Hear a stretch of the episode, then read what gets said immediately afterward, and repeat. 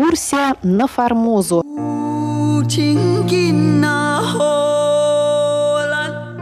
В эфире рубрика «Экскурсия на Формозу». У микрофона Мария Ли.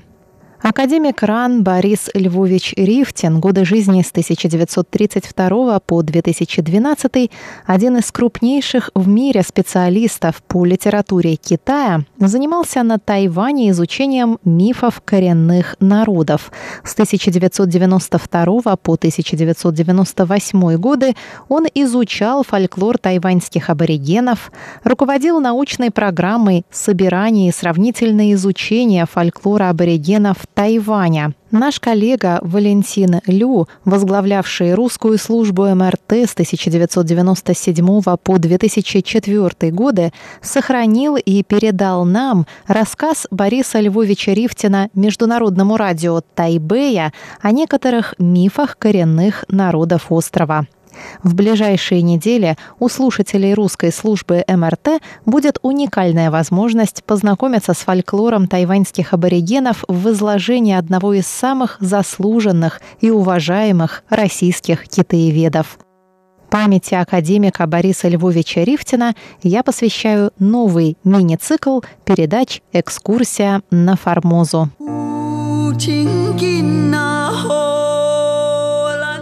Здравствуйте!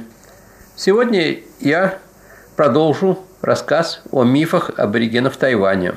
Сегодня речь пойдет о мифе о потопе. Миф о потопе есть почти у всех народов земного шара. Его не находят только в Африке и в Австралии. Очень мало известен этот миф и в Японии. Фактически у всех остальных народов в той или иной мере есть миф о потопе – Иногда это всемирный потоп, иногда это какой-то локальный потоп, но миф этот очень распространен. Но, конечно, каждый народ рассказывает его по-разному.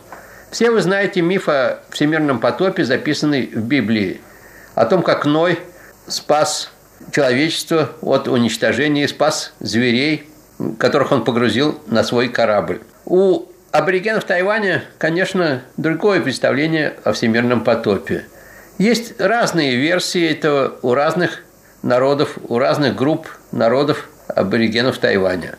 Пожалуй, самый такой элементарный, самый простой миф у народа Бунун. Народ Бунун имеет вообще фольклор очень элементарный, очень простой, поскольку Бунун, в отличие от других аборигенов Тайваня, не знают никаких божеств. У них есть только смутное представление каких-то вроде бы чертях, но нет никаких божеств. Поэтому и миф о потопе у них тоже не связан ни с какими божествами.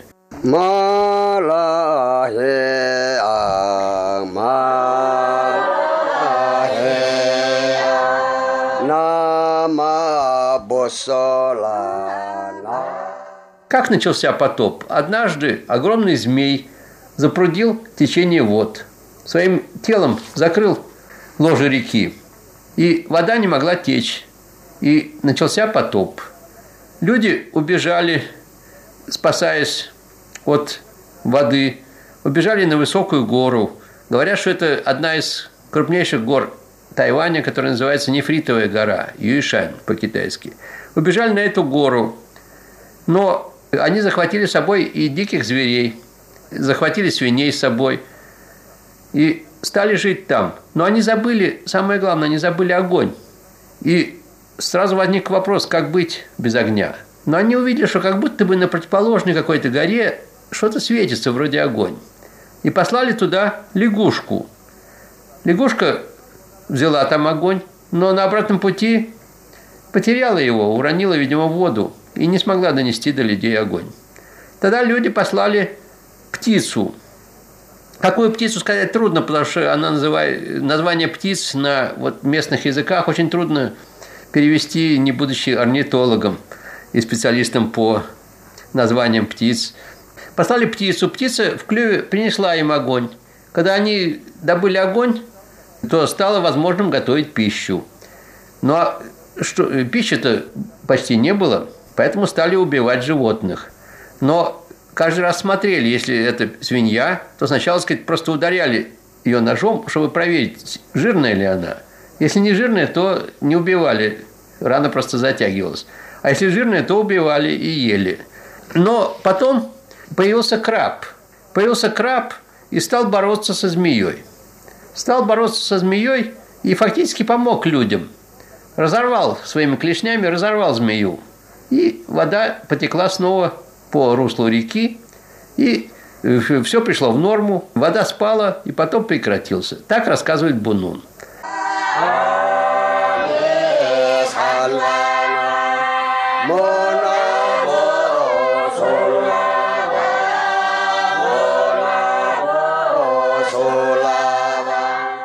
Но на Тайване, кроме Бунун, как я вам сказал, есть еще другие народы. В частности, недалеко от Бунун, фактически их соседи, народ Цоу. Народ, который впервые, можно сказать, начал изучать известный русский ученый Александр Николаевич Невский еще в 1927 году. У Цоу тоже очень сходный миф о потопе. Огромный угорь. Но ну, угри, как вы знаете, мы привыкли к тому, что угри морские рыбы, но есть и речные угри. Огромный угорь, угорь похож на, зме, на змею, так что здесь трудно сказать, в чем существенная разница. Одно, огромный угорь запрудил реку, вода стала подниматься, течение вот прекратилось и начался потоп. Люди также убежали на одну из гор, но явился краб. Но краб не стал, так сказать, помогать людям безвозмездно. Краб потребовал у людей нечто. Что именно? Он потребовал несколько волосков с тела девицы.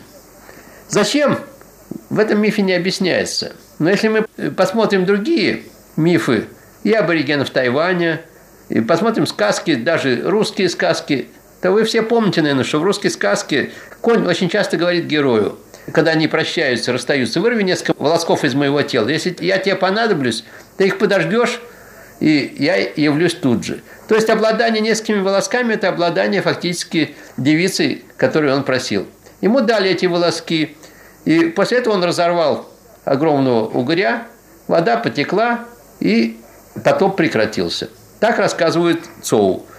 Надо сказать, что с точки зрения вот сравнительной мифологии, это, видимо, следующая стадия вот развития мифа, потому что самых таких архаических обычно зверь, который, или животное, или зверь, или, или человек, который помогает людям, не, не требует ничего, не требует никакого воздаяния, не требует никакой...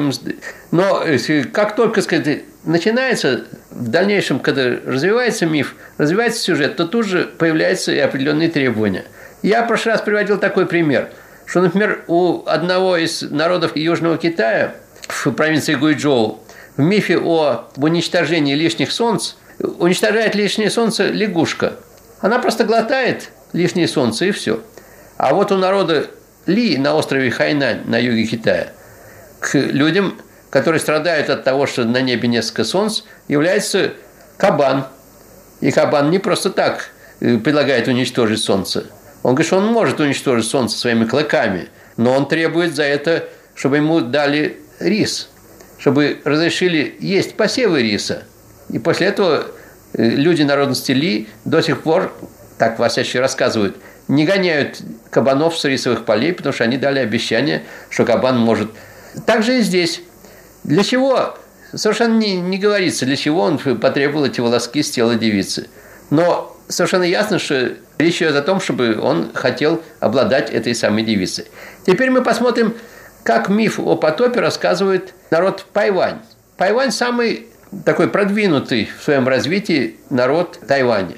Тайвань единственные дошли в своем развитии до такой стадии, когда у них появилось нечто вроде такой ранней аристократии. У них даже в их мифах, о которых я уже рассказывал, например, вожди племени происходят от одних змей, а простые люди происходят совсем от других. Так что есть определенное такое вот классовое, самое начало классового расслоения. К сожалению, время рубрики подходит к концу, и запись Бориса Львовича Рифтина продолжится на следующей неделе в